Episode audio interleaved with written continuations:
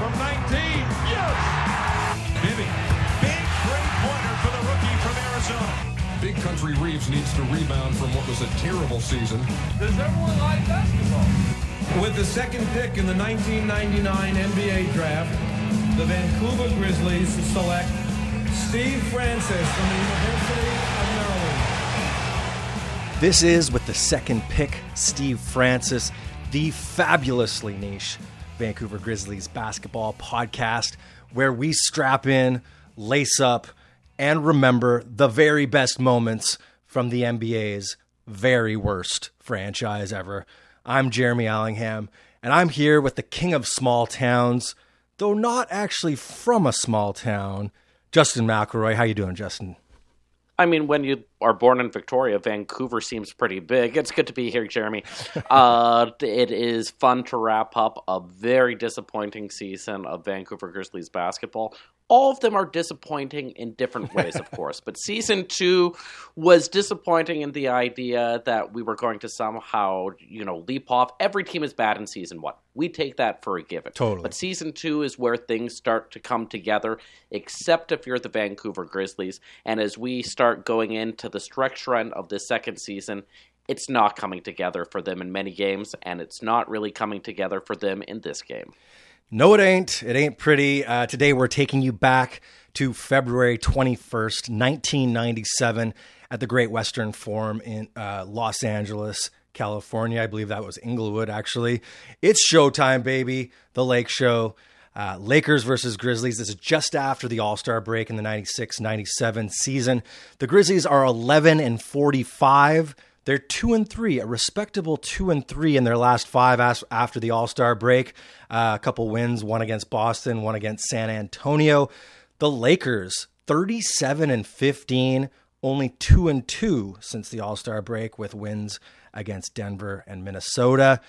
The Lakers, I could tell you about their starting lineup, but first of all, who's not playing in this game, Justin, is Shaquille O'Neal. And actually, basically, who's not playing in this game is a dynasty in waiting.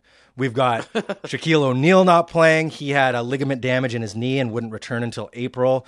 Um, we had Robert Horry. We had Derek Fisher. We had 18 year old Kobe Bryant. Um, Fisher and Kobe, of course, being rookies that year, only playing about five minutes each. But the real uh, starting lineup for the uh, Los Angeles Lakers was Travis Knight at center, Elden Campbell, power forward, 34 year old Jerome Kersey uh, at small forward, Eddie Jones playing shooting guard, and Nick the Slick Van Exel at point.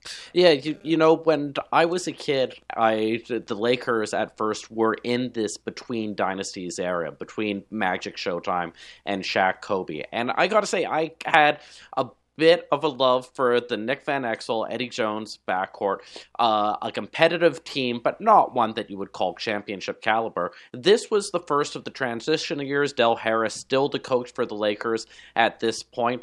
Uh, but again, with Shaq not being in there, as a Grizzlies fan, you might be a little less excited to watch the game. However, if you're looking for a win, you think, you know what? Maybe against Elden Campbell and Jerome Kersey, Reef and Reeves could do some damage inside. Uh, but for the Grizzlies, you know, the starting lineup, we've talked a lot about these guys this season. Uh, Reef and Reeves up front, Roy Rogers also in the front court, so a big front court for the Grizzlies in this game. Greg Anthony has resumed the starting point guard position, and Lawrence Moten. So we have a weird sort of two point guard situation going on there in the uh, other guard spot with them. It is, you know, the Grizzlies have been trying a lot of different lineups during this second season, trying to find a combination that works. They've had some injury problems as well. Peeler isn't in there uh, for this game. He's on the bench to start. Lynch is injured, but this is a game where if you're the Grizzlies, you might think, well, maybe there's a chance. Yeah, and we are uh, as we tend to be in these games, treated to a bit of a legendary call from the late great Chick Hearn. And amazingly, on color call, Stu Lantz, who's still calling games for the Los Angeles Lakers and is, to me, when I'm watching NBA basketball, one of the absolute worst color commentators there are these days. He's an abject homer. He is just, there's no criticism and no critical thought that goes into his calls of Laker games. But man, this guy is stuck around and he got to tag along with Chick Hearn. And Chick Hearn he's a he's a bit of a funny guy to get used to in this game, but I think he grows on you as you go, uh, go into the game and go through the game. Dennis down in Orlando, McLeod made 257 last year. I can't still believe it. And Shaq's there tonight. He couldn't make a three-pointer trying to make it in the ocean. Yeah. Uh, I'm going to remind me to tell him about uh, I mean, this is a guy who has called uh, 75,000 NBA games or something like that to this point. He's a legend. It's a mid-season game against a bad team. You can tell that he's sort of in third gear the entire time. You know, we get the requisite away announcer talking about big countries out of shape at first. Uh, we get a few, you know, turns of phrases like when you get those stitches in your lip, it's tough to get a date, things like that. But it is you know, that you get a comfort level with them. And it's like a great old radio announcer that knows that you can't see what's on the court, even though we are watching this on TV. So he has to tell you a story. He has to make you your friend that you're watching this along to. And uh, if you're the Grizzlies, you need a friend in this first quarter because they are not feeling it. Reef gets blocked not once, not twice, not three times, but four times in the quarter. We get uh, Van Exel three early on. He's feeling it. Reeves is soft in the middle. There's an easy fast break two for the Lakers. They're up halfway through the quarter, 21 to 14.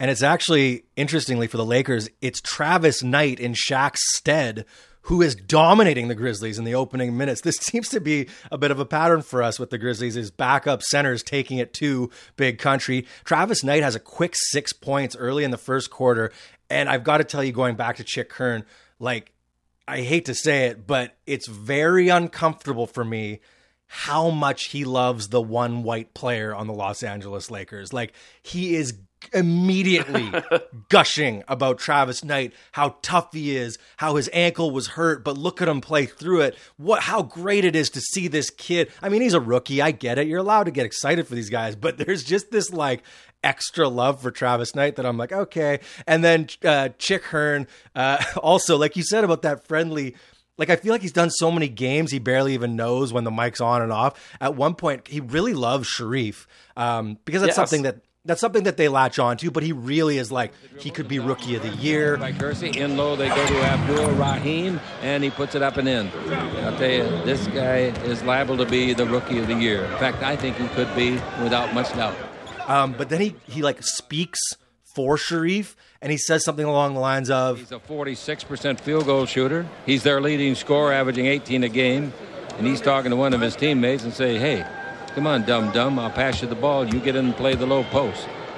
And I'm just like, okay, this is this is loose, man. Like this is not, you know, uh, lethal accuracy uh, reporting and uh, broadcasting here loose is a good word for it. Uh, near the end of the first, I want to point out that a bench player comes in for the Grizzlies, and we're going to mention him because he's the only Vancouver Grizzlies player from this season we haven't mentioned once in this podcast, and he goes away at the end of this season. So, hey, here's Eric Leckner, journeyman, big guy, hey. signed to, hey, to signed to a 10 day contract earlier in 1997, then extended for the rest of the year. He's in there for all of two minutes and 40 seconds. He has a big bad brick at one point. That is the Eric Leckner story for Vancouver. But a more exciting thing happens at the very end of the first, particularly, you know, if you like watching Hall of Famers in their rookie season. Yeah, Kobe Bryant. Um, he, he checks in, and I was waiting to see when that would be. And it's interesting because immediately he checks in, and it's right at the end of the quarter. And Chick immediately says they love to bring in this kid at the end of shot clocks, at the end of quarters or end of games, because he can create something out of nothing, which of course is something we know that he goes on to do for his entire career. And it is wild to see the shot that he creates and hits as the first quarter comes to a close. It's vintage Kobe in his 18 year old rookie season. All right, Kobe gets the inbound pass, five seconds left. He had 16 points against his club this year, and he makes a nice jumper for two. He's got his back to the basket, shimmy shake, turns to his right, fades with two feet on the three point line, nothing but the bottom of the net. And you're like, whoa, that was in there. Like, and I'm thinking, why isn't this guy starting? And as you'll probably explain, there's quite a clear reason why he's not starting. Is outside of that shot, he's kind of just like a ghost, non-existent, a traveling call in the second quarter, and also like a jump pass, bad turnover. He's he's looking really raw. Uh, being an 18 year old player is always tough in the NBA, particularly in 1997. And yeah, when he doesn't have the ball in his hands, he's not really doing anything. Keep in mind, this entire rookie season, he only averages 16 minutes a game and eight points a game. But even in this one for the against the Grizzlies, if you were hoping for the Kobe show, five minutes, that one shot is the only shot that he takes. Two points, one rebound, and he's out of there at the midway point of the second quarter. Yeah, he's like he's benched as far as I can tell. Like that wasn't like, hey, let's just throw him out there and have some fun and see what happens. Like I think it's like, man, you're you're not helping this team right now. And just quickly before we go on from the first quarter, I had a really good time watching Nick Van Exel uh, this quarter. He's super swaggy he would fit in modern NBA as far as like springiness, explosiveness, handles. He's got a quick uh, trigger on the three point shot, which we know is like requisite now. But like he also would fit super well at Rucker Park or in an and one mixtape. Like he looks awesome out there and you know throws a couple turnovers out of bounds, but also an incredible no look pass. Twice comes off to the rebound of Knight. Knight gives the ball to midcourt to Van Exel. The defenders are back in the good transition. Nice pass under to Rooks. Put it in, baby, and he did. Go. Rooks may go for 50. So that was fun to see. The, the, the, problem with Van Exel is that he was sort of portrayed and set up to be a star or your number two guy. Really, he's your energy guy, your sixth man off the bench that can be in there at the end of games to create uh, offense. But love me some Nick Van Exel, except when he's getting 21 assists against the Grizzlies through a slightly skewed uh, way of counting the assists to set a record that day. That's another story, though. End of the first quarter, the Lakers are up 20 to 29-19 against Vancouver, listless for the Grizzlies. But with one quarter done, it's time for our first quarter segment. Extra, extra, the Reef Review. A pretty typical, you know, it's weird, uh, even in the, by the end of the second season, how I look at this stat line at the end of the game for Reef and go 11 for 23, 30 points, 11 rebounds, but not dominant the entire time and go, yep, that's a pretty Reef game. Yeah, I, I agree with you. Like it's almost it's almost ho hum. Like oh, he just put up a huge double double, thirty and eleven. Um, he's got some great energy to start out the game. He's got a little bit of edge to him. He's talking to the refs. He actually picks up a technical at one point in the game for beaking the refs. He's getting on his teammates a little bit. He's got that beautiful up fake, goes under, he's finishing. And man, that first step, he covers so much ground with that first step. I know we've talked about it before, but it's getting like I almost feel like this is where his moves are crystallizing. Like they're getting a bit crisper, they're a little more succinct He's getting into his action faster. I just I love to watch him. There was a bit of a lull near the end of the first, beginning a second, where he had like a bad shot clock violation and a couple bad turnovers. But and you also mentioned that he was getting his his fadeaway was getting blocked uh, quite a bit. But man, like without Shareef, this is a 25 point game, and the Lakers didn't even play well. So yeah, like but Reef he looks amazing. 9.6 rebounds in that first quarter, and he just keeps it going. He plays 43 minutes and uh, even hits a clutch three uh, in the waning moments. So he did pretty much everything for this Grizzlies squad.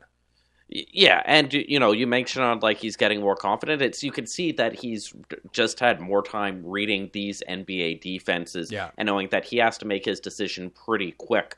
You know, again, the question becomes when he doesn't ever really develop that consistent outside shot, and that you know is an impediment against uh, stronger defensive t- teams. With respect to 34 year old Jerome Kersey, uh, you know, always a problem here. But again, it's just it's a joy to watch when he's in the zone, and you can see that if all he has to have is sort of like a B plus game, and it's pretty easy for him to get 25 plus points. Yeah, and Chick Hearn is convinced he's going to be rookie of the year, but uh, I guess he forgot about Allen Iverson. So you know.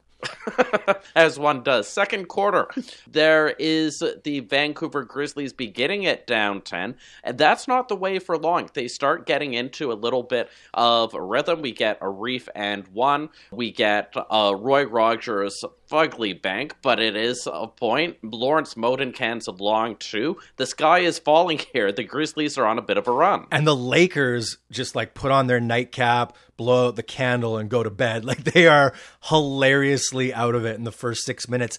They score four points and record five turnovers in the first six minutes of this quarter. They go on to lose the quarter 26 13. Uh, and in a couple interesting storylines in the second quarter, we have Anthony Peeler's return to LA and the Lakers. We know that the reason he was moved from LA, not because he wasn't liked there. Not that because it wasn't beloved. Chick Hearn seems to have a real soft spot for Anthony Peeler, but it's because they needed to clear cap room for Shaq O'Neal. And so here's Peeler kind of tail between his legs, seems to be fighting through some injury, maybe even some sickness. He talks some crap to the sideline reporter and says, I'm going to go for 50 tonight go for 50 he would not i will say he uh, looks brutal he's slow he can't defend yeah, there's something going on. And Chick Hearn just feels so bad for him. He says, like, look at that kid. He really looks sad. You know, winning, uh, I mean, losing can do that to you, Chick, uh, along with injuries and things. When you put injuries along with a, a losing season, it, it, can be very, very draining. He looks thin. He looks thin in the face. It's this whole dramatic uh, moment for Anthony Peeler, who has a really brutal return to the forum. And another return, or another reunion, I should say, is uh, yes. Byron Scott. the seldom used, as he's described, Byron Scott, who's back out on the floor facing his former team in the Vancouver Grizzlies and you know in the season where he was with the grizzlies he was still productive but it was clear that he had lost a step. By this point he's running on fumes uh, one for six in this game. It's funny because you can tell the fans because he's back with the lakers back with the team that he's won five rings with uh, they want to cheer him right? Like they are amped to really love this legend. And yet it is just brick after brick. Not the most particular pleasing sight for either Laker fans or Grizzlies fans. But you know what is a nice return to form? It's Greg Anthony. Blue Edwards has got the ball. Edwards out in front to Anthony. He could give him the lead. His three pointers on the way to do it, and he got it. Nice shot. Beautiful form with that left handed shot. And the Grizzlies lead after trailing by 10. It's 43 to 42. Dribble drive in deep. Van Exel gives it over to Byron. He's in the air and his shot is blocked. Taken away by Blue Edwards. Now the ball in front court. Dribble behind the back. Great play. Feed to Moten. Feed underneath to Anthony. And he scores five points in the last 16 seconds. And it's 45-42. The Lakers are behind. And I would say this is embarrassing in front of their home crowd we haven't seen a good Greg Anthony game in a while, but here in the second quarter, he starts t- taking it to the hoop. He gets a nice two man game with Moten at one point, gets a three pointer, gets a layup. The Grizzlies are up 45 to 42 at the end of the half, and it's funny. Chick Hearn dumps on the Lakers as any announcer where the Grizzlies are beating them. They get so disgusted when Vancouver is winning. yeah, when he calls it embarrassing, and it kind of was. They missed four straight free throws, and G Money is, you know, he's looking like a legendary point guard out there. And I love to see G Money like just on the eye test. He looks a bit smooth again. He looks like he can actually move his body. Like I don't know if it's a confidence thing or a mental thing or what it was, but maybe it's a physical thing. But yeah, it was great to see him. He ends uh, the half with five straight points for the Grizzlies. And uh, like you said, they're up into the half on the road in LA. What could happen now? Uh, it's time for the second uh, half segment that we like to call. What did Stu do now? So, I mean, the good news is the trade deadline is over, so Stu can't make any stupid moves. The draft hasn't happened yet, so he can't disappoint us yet. Jeremy, do we have anything that we can talk about in Stu in this game? Well, I mean, I think we do in that it seems like Stu is experiencing some of that losing angst that creeps into your chest and body when you are the head of everything for the Vancouver Grizzlies, coach, GM, president, be that what it may. Um, Stu seems to be losing it a bit here. I'm not sure if it's just where the microphones are positioned within this stadium, but you can hear Stu uh, once or twice say, God What do you call it? Technical? Yep, they call it technical. He's like yelling, God damn it, at the refs. He's really vociferously arguing when he perceives that Shareef is getting fouled under the bucket and not getting free throws for it something tells. Oh, and in the third quarter, he's losing it on, uh, losing it on the refs as well. I was expecting him to get a T, he did not. Um, and I think, I, you know, he's three and ten since he took over for Brian Winters. He ends up being, I believe, six and thirty-three on the season, so it gets even worse from there. And I think maybe he can feel his grip on any kind of control of this team winning or losing, maybe slipping. What do you think? Yeah, I mean, you know, if he thought that he was going to come in here and turn the team around and it was just somehow Brian Winters had lost control and he would regain it, sadly mistaken. You know, I looked at the numbers through the year to see how much the Grizzlies changed after Jackson became coach. Uh, under Winters, they were 8 and 35. Under Jackson, they were 6 and 33. Under Winters, they gave up 99 points a game. Under Jackson, they gave up 100 points a game. Under Winters, they turned the ball over 14.9 times a game. Under Jackson, they turned the ball over 15.1 times a game. Mm. Under Winters, they gave up uh, they gave up a 47% shooting percentage. Under Jackson, they gave up a 47% shooting percentage. Nothing changed. These were still the Vancouver Grizzlies, and uh, Jackson could only wring so much out of the players. Jackson chose to be on this team. I'm not sure what this says about just how important a coach is, or just how he was, you know, not better but not worse uh, when he took over but still it shows ultimately how insignificant that power move ended up being. I mean buddy like put red auerbach or phil jackson behind the sidelines for the vancouver the 96 97 vancouver grizzlies and i'll bet you you'd read me the same freaking stats that you just read me. Like we toy with stu all the time but like what did he think? I'd like to think that he did not surmise that he could turn it around. Maybe it was just a a move to shake things up but yeah he he didn't make a difference. And you know he's showing a bit of uh, showing a bit of passion a bit of spark like we're making fun of it but like you got to try something when you're on the sideline there. But certainly this move to uh, become the coach and we hear the jokes basically saying yeah, the one thing about a chick is uh, who do you run to to complain about the coach? That's what i'm saying. You can't go to the gm you nope. can't go to the president. You better just keep your mouth shut. Absolutely right. 38-33 van exel Stu's got all the jobs. He's the coach, he's the GM, he's the president. If you're a player, you better be careful because basically he'll just send you packing, and we know he did that all too often. Stu has all the job. How'd that turn out? It's time for the third quarter. The Grizzlies do extend their lead a little bit at the top of the third. We get a nice uh, little big country layup. We get another great Shareef first up for a layup. They're up 53 48. But then the Lakers start to get going a little bit. And it happens with their guy in the center. No, not Shaquille O'Neal. It's Elden Campbell. Yeah, Elden Campbell had an abject uh, first half. I believe he was one for six with two points and he also had he got into foul trouble early didn't seem uh, super focused or anything like that. But he starts to bring it and he's he's a nice looking player. He's big and strong in the middle. He's rebounding. He's hitting little kind of like baby fades. He's getting to the hoop and pretty much having his way with big country. Big country i would say mounted very little resistance to the elden campbell experience in the second half here and that starts to turn it for the Lakers. It's just soft, right? And it's not great positioning. Uh, it is this game, you know, we talk a lot about how Grizzlies games usually are not technically great, and this one is not technically great either, but it's not boring at the same time. It's pretty entertaining. No, no. And, and you know, a lot of this, again, keyed by Greg Anthony. Yeah, there was a great, and, and, it's so funny that this jumped out at me because for any regular NBA franchise, like you would expect to see you know, 8, 10, 12 really beautiful basketball plays a game, but we we're not, you know, we're not privileged like other NBA basketball fans. But there's this great play in the third quarter where they just run a picture perfect fast break. The rebound is up and is grabbed by Reeves. Reeves gives the ball to Anthony. Here we go to. Great pass. Great pass underneath and scoring is Raheem. Oh, that was a nice play and it starts with Country pulling down a rebound. He throws an outlet pass to G Money. G Money hits Lawrence Moten streaking on the right side, and he does like a nice one touch pass to Reef, who finishes it. And you just go like, wow, okay, that's pretty basketball. And they stick with them here. I mean, G Money's hitting threes, and it's a quarter of runs. The the Lakers at one point go on a 12-0 run, the Grizzlies on a 7-0 run, and both teams end up shooting around 60% in the second half. So there is some offense offense here. There is some flow, and and it's it's fun basketball.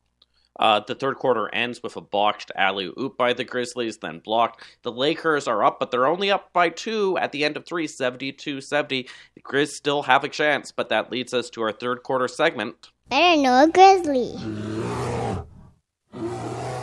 And for this segment, we have decided to choose poetry. Uh, poetry in Moten. That's Lawrence Moten, the six foot five, 185 foot product from Washington, D.C. He was incredibly famous for his four years at Syracuse, where he uh, scored 19 points a game. He was a third team All American NCAA in 94 95, so extremely highly touted. And Justin, check out his teammates on that third team All American from uh, 94 95. Big Country Reeves, Tim Duncan, Oof.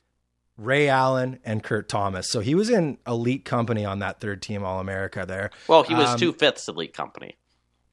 Yeah, well, you know, Ray Allen and Kurt Thomas, but um, all time leading scorer in Big East uh, basketball at the time of leaving the division, the conference. But as we know in the NBA, it doesn't go quite so well as that Sterling College career. Though, you know, those knee high socks, the fan favorite in Vancouver is with his time as the Grizzly, uh, Grizzlies. He was picked in the second round, 36th overall by the Grizz in 95. In the first year, 44 games, three starts, 13 minutes a game, uh, 6.6 points, uh, one rebound, one assist, one steal on okay shooting numbers 45% from the field, 33 from three, 65 from the free throw line. In the second year, which we're in right now, he gets a lot more run or quite a bit more run, and things just kind of go very poorly. 67 games, 18 starts. He logs 18 minutes a game, almost the exact same points 6.7 points, two rebounds, two assists, and a steal, and shoots an unholy 39% from the field, 29 from three, and that same 65% free throw percentage. And I mean, to me, the thing that always jumps out with Lawrence Moten is A, the frozen rope, way too flat, horrid, horrid jumper where I have no idea how he scored 19 points a game in college, not having watched much Orangeman in the 90s. I guess I'd have to ask Richard Zussman. But um, how did he score all those points with that flat jumper? And also, he's just like a Lee Mayberry Jr. man. Like he doesn't he doesn't do things. He doesn't make things happen. Lawrence Moten is the king of catching the ball on the wing and just starting dribbling.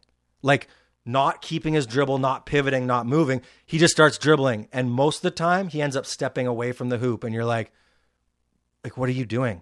What is happening here, Lawrence Moten? We've watched too much Lawrence Moten basketball over the last two seasons Vancouver Grizzlies hoops. And you say it's like, what happened? How did he score too much? And you know, you read newspaper articles and it gives a little bit of a hint. It talks about how when he was at Syracuse, he liked playing on the baseline a lot and uh, he had enough athleticism.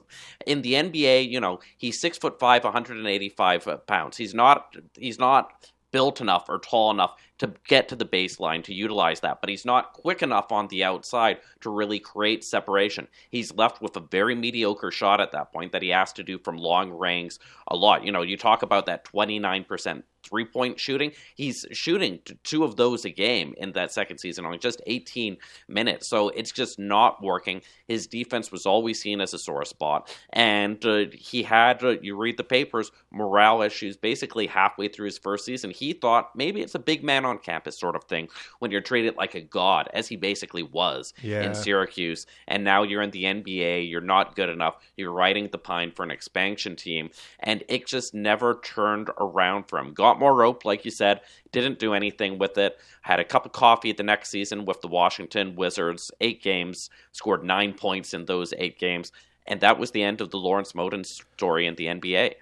Yeah, and I promise you, listener, we are not making up this Lawrence Moten flat jumper story because in an archived newspaper story from the Vancouver Sun, uh, the main headline is Grizzlies are still waiting for poetry in Moten. But the the like A six or like the D six headline, like the hey, continue this article later, secondary headline is Winters says Moten shot too flat for the NBA. and the quote is he has to change the shot. I have told him that. We have all told him that his shot is too flat. Unquote. I, swear to God, that is the exact quote from Brian Winters. And so, like, this was just this. This did not seem destined to work out. And then he's quoted kind of at the end of the second season in uh, in a Vancouver Province article by Howard Tsumura saying, I don't feel that I'm not wanted, but at the same time, I guess, you know, when you're not playing, you just want to work. I want to get paid to play, you know. It's been rough.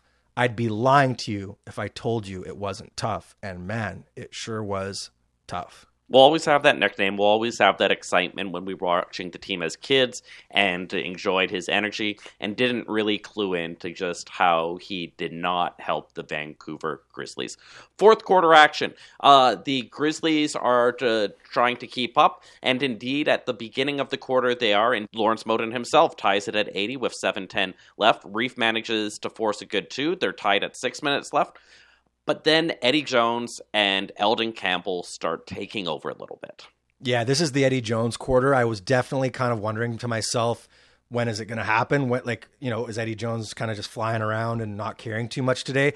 But uh, he starts out the quarter with one of the gawkiest floaters you'll ever see, but makes it. Campbell's out of the game, and Sean Rooks is getting some minutes tonight. Dribble drive down the middle. Wow. Eddie Jones throws it up and in. He had his right arm extended with the ball in the palm as he flew through the air and just dropped it, say, six that feet down. That is a difficult shot. Oh, I'll say it. I've never seen him make that. Hits shot. a three, drive and dish to Elden. Hits another three. He kind of takes over. He plays almost the whole game. I think he plays 44 minutes in this one. And then from Eddie, we go to the Byron Scott revenge story where he scores four straight points, his only four points in 24 minutes, and that kind of starts to lengthen the lead. And Elden Campbell's taken over, throws down a thunderous left handed dunk. And with about five minutes left, you see that story that we have noticed as a pattern that the other team cranks up the defense kind of like two or three notches. And all of a sudden, the Grizzlies can't get the shots that they're hoping to get. Yeah, I'm screaming that the Grizz during this midpoint of the fourth quarter aren't doubling Campbell. I'm screaming that Campbell has five fouls and they're not giving it to Country in the post Totally. and trying to make something happen. He only has nine shots at the end of uh, the day. It is just you know, and you it's it's part talent and it's part play calling. It is very frustrating. However. The Grizzlies, as is the tradition, do not completely fade away. They give us some false hope here, and it's a false hope by an ugly Reef 3 that gets it to 93 91. Oh man, was that ugly? I mean, he he dribbles to the left, and I mean, it's kind of a double pump, but it's no like Blue Edwards ugly jumper. It was pretty nice. He he cranks it in there, 93-91. and then this is kind of the moment that the Grizzlies had their chance. So it goes into the post, so they they make the three, and they go back on defense. And it goes into the post to Elden Campbell, and he inexplicably just coughs the ball up. He throws it up into the key, and Reef's there. He's the closest player and they go down, they've got possession, and this is their chance to tie or go ahead. And smartly, they enter the ball to Reef in the post. Smartly by the Lakers, they triple team Shareef. Triple team means someone's open. He passes it across to the left side to Lawrence Moten, who makes the good pass, quick swing to G Money. G Money's been hot. He's been four or five from three, and he's got a completely wide open look. What does he do? pass one more time to Blue Edwards, who is not having such a good game. Blue Edwards takes like one dribble to his left hand, weird jumper, not even close, and you start to feel things deflating. It's a Blue Edward shot. It's a Vancouver Grizzlies feeling, but they do get another chance because Eddie Jones misses a three point shot. The Grizzlies get the ball back. They're down by two with just a buck 40 left in the game. Anthony gets the ball. He's in position, and then Wow, dribble driver, Anthony underneath. He missed the reverse layup. Oh, are the Lakers lucky? He'll make that shot 99 out of 100 times. It was a nice move. How did he miss it? I don't know how he Look at him. He still can't believe it. it. No. Yeah, he goes he's he goes reverse and it's literally I bet you on his career he shoots 99.3% on that shot. It's an absolute bunny. It's a gimme. Um, and he just he misses it. And we can't believe it. And I think even more so than everyone watching, Greg Anthony cannot believe it. Uh, he, is pissed off with himself. Even getting back on defense, he's slow. The Lakers poured into to Elden Campbell. He makes a two point jump shot from eight feet, eating up Reeves as he has the entire game. The Grizz come back down the court. Reef misses a two foot layup, blocked by Campbell. Reeves fouls Campbell. Campbell makes two free throws, and that pretty much is the game. Yep, that's it. Um, the Lakers go on to win 99 91, and it is time for the three stars. Who did you have as your three stars, Justin? You know, I think uh, overall, number one, you have to give it to Elden Campbell. Uh, t- 23 points, that's not a lot when you think about it, but when you consider how he just took over the game at the end of it, he ended up uh, leading all scores in the third and the fourth quarter, 21 in the second half in total. Him against Reeves was the difference in the game. Number two, you know, I do have to give it to Reef we said it was a quiet 30 points and 11 rebounds, but that's still some good rate stats. And he was the only Grizzly once again really contributing offense on there. Uh, and then the third star, uh, you know, I got to give it to Eddie Jones. Five for seven from beyond the arc, really feeling it for a lot of the game, giving the Lakers the offense that they needed without Shaq in there.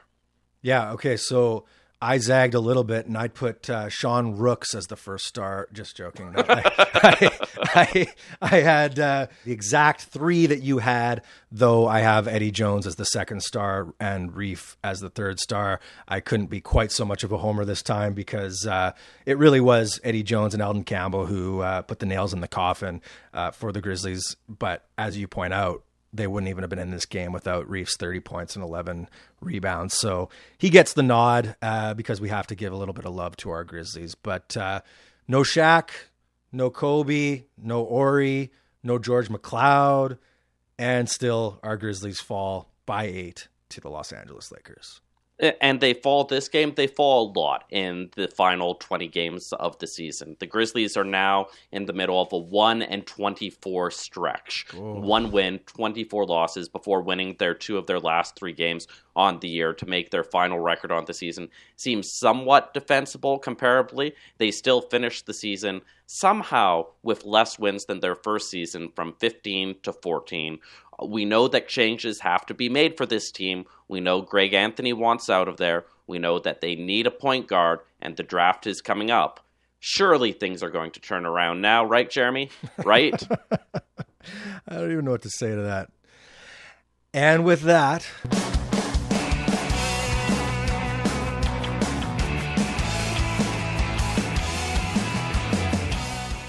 This has been with the second pick, Steve Francis.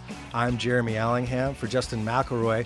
We'll be back with a special season ending feature interview that'll wrap things up and take us onward into season three. So join us for that.